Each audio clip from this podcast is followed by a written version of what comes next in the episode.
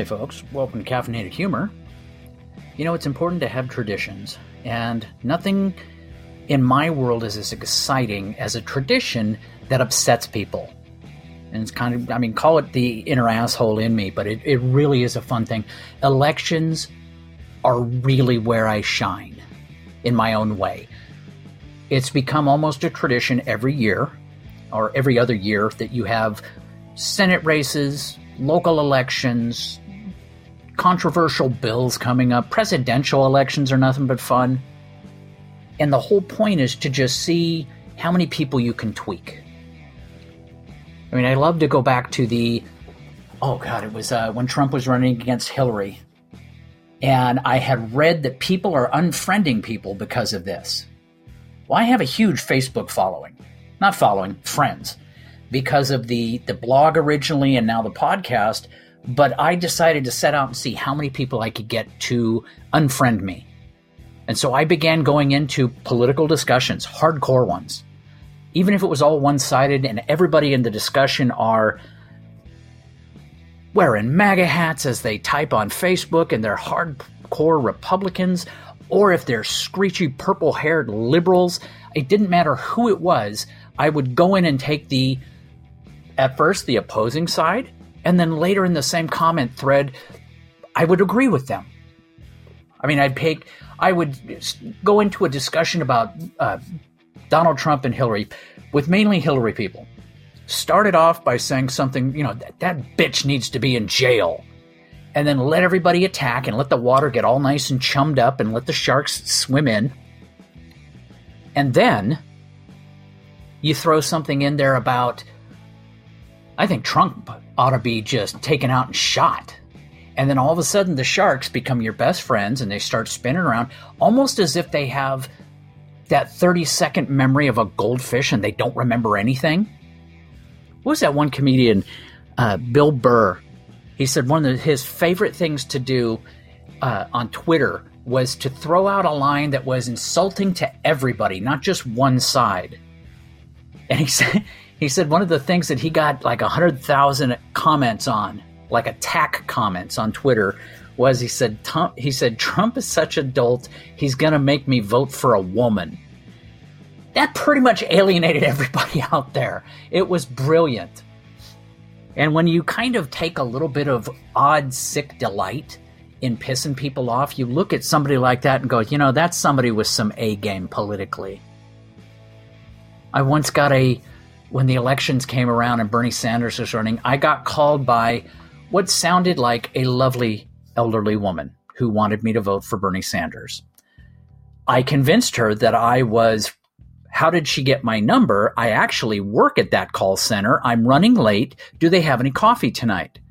And the manager had promised that he would have decaf tonight because their coffee's been terrible, don't you think?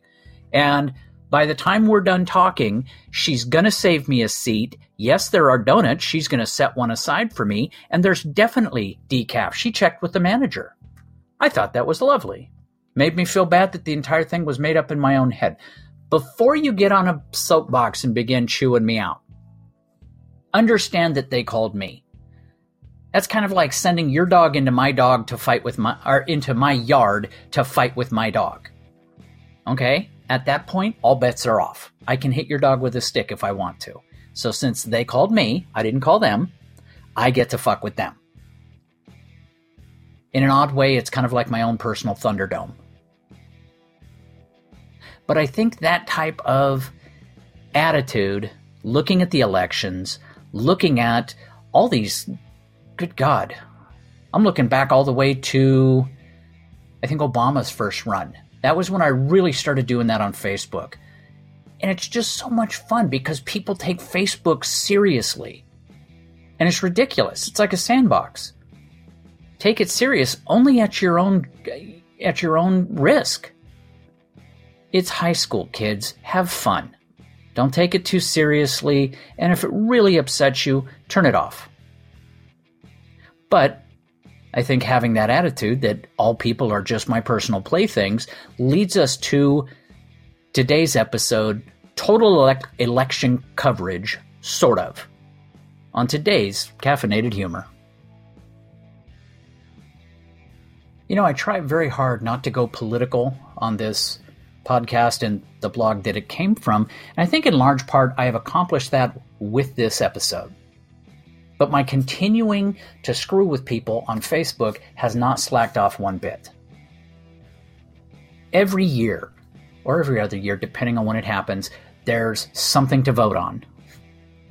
So, every time that comes around, I conduct my own studies based on shaky science that might be based on internet research and might be that I just made it up. But more or less, it's people's reactions to voting and elections. Now, I made the same comment, rephrased for emphasis in some cases, but in different settings. And here's the top three results of each. I'm not going to talk about really who was running, what was the bill, any of that, but I think you can kind of pick up from there. And this is, if it's presidential, it might have been any time in the last 12 years, actually 13. If it's some sort of a, a bill, it could be at any other year. Who knows? But here we go. Here's the comment that I made. Biggest mistake in modern history. This was a presidential race. Here's the top comments I'm a racist and an angry white guy. Angry?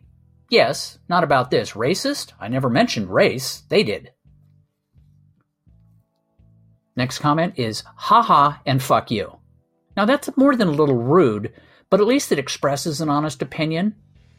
I mean, the one thing I don't, I hate are those people that are very passive aggressive and they'll just say stuff that is kind of it doesn't argue with you, but it doesn't necessarily agree with you, and it's always belittling. Now, the third comment is not really a comment. Just that I got, anytime I put stuff like that, I get postings where people will like cut and paste a link to somewhere that of false accounting, of presidential spending, how often somebody's playing golf, photoshopped photos of this president didn't put his hand over his heart for the national anthem. Or here's a picture of something somebody said about the oceans. And it's like, it has nothing to do with them. It was a fake photo. It was bullshit. One of the links even was from a website called theonion.com. That's a phony news site. I mean, it's it doesn't even it says in the in the title that it is comedy. Now, nobody does research these days, and I I throw myself in there too. Now, here's another comment. Big mistake. Huge. This was about a GMO labeling bill in California. First comment was corporate cocksuckers paid for this shit. Now, could they be more specific? I mean, corporate cocksuckers pay for a lot of shit these days. Are we, are we talking about they paid off to get the bill made? They had they paid the congressman to write it. They're paying for votes, or they're paying for more GMOs. Everybody goes on these anti GMOs and everything's got to be organic. Has anybody gone the other way? What about a pure GMO diet? What about something? What about an entire diet of everything that's just synthetic? That would be an interesting diet to see. Second comment was now the US and Barbados have no GMO labeling. Now, is that bad? Have you seen Barbados? I mean, in season, it's beautiful. God, I'd live there if I could. Third comment fuck Coke. Party foul. I happen to like Diet Coke. When I've had entirely too much coffee for the day, but I still want a little trickle of caffeine coming in so that I can hold my, my ADD in, in check, Coke's where I go. Now, this one was really an, expense, an experiment in mental cruelty. There was actually in California Prop 35. This was years ago, and it was a human trafficking bill and if you really research it, it was badly written. It was kind of like one of those uh, uh, gun restriction laws, one of those ones that won't do anything to shut down what, whatever was the last mass shooting. It wouldn't have helped whatsoever, but everybody's excited about it. So I simply went into one comment on Facebook where somebody was talking about human trafficking. And I put huge mistake, fraudulently written. And the first comment from the person who posted that said, Tears in my eyes. How can you say that? Now, technically, I didn't. I typed it, but I get what you're saying. And if reading anything on Facebook actually makes a sane grown up cry, there are counselors standing by to help you. Second comment was, I am praying for you. Jesus loves you. Well, this I know because the Bible and 10 years of Catholic school tell me so. And then the final comment I thought was interesting. I would beat you to death if you said that in front of me. So, in order to end human trafficking, you're going to go into the brutal murder part of uh, humanity? Okay, it's interesting. And for the finale, I posted the following on my own page. And I didn't say what it was about. It was not an election year. There was one in, in like past year. There was no Senate or congressional type uh, elections. There was nothing, no bills on. I simply said, the biggest political mistake in modern times has been made. Again. Sigh. Now, the results were astounding. People came out of the woodwork to call names or agree with it, but here's the interesting thing nobody asked what it was that I was talking about. They all assumed that they already knew. Here's the top three negative comments Drama Queen. Mild, but the comment was made by a highly educated man that uses Facebook as a kind of a catch all post place you know, uh, I had soup, my ass hurts, I'm listening to Czech heavy metal, etc. So the comment was fairly ironic. Second comment, what? What? I had pasta. Is that so wrong? He, he, he. That one made no sense, but it sounds arrogant. That was made by more or less family, so I'm sure it's a smack at me somehow. I just got to figure out how. Third comment, not going into details, but someone I have known since kindergarten told me I'm whiny, nothing is, is his candidate's fault, and that a teacher that assaulted me in high school didn't hit me hard enough. In all fairness, he did mean it to be funny, the kind of twisted dark humor old friends get and everyone shakes their head at. Just kind of being a dick. I don't want to go into details, but an old friend of mine that I've known since like kindergarten told me that I'm whiny, nothing is his candidate's fault, and that a teacher that assaulted me in high school didn't hit me hard enough. Now, in all fairness, he did mean it to be funny. The kind of twisted dark humor old friends get into and everybody else kind of shakes their head at. He's still a dick, but he's kind of like, you know, family dick. Here's the top three positive. I agree. Simple and to the point. Something sadly missing on all sides during election years. However, wasn't an election year, so I have no idea what they're agreeing with. Number two, falling upon sword. Ugh. Dramatic and amusing, I'm going to let it stand. I don't question it if it makes me giggle for a second. Hopefully, the next four years go by quickly, please. Ah, the hunker down and wait for daylight method. Used by more people than you think, but here's an interesting thing. When that comment was made, the election was two years before. So who are they talking about? I mean, do they elect dog catchers for four years at a time? Now, the research that I did, which is almost non existent, proved nothing beyond the point that everyone is convinced they're right.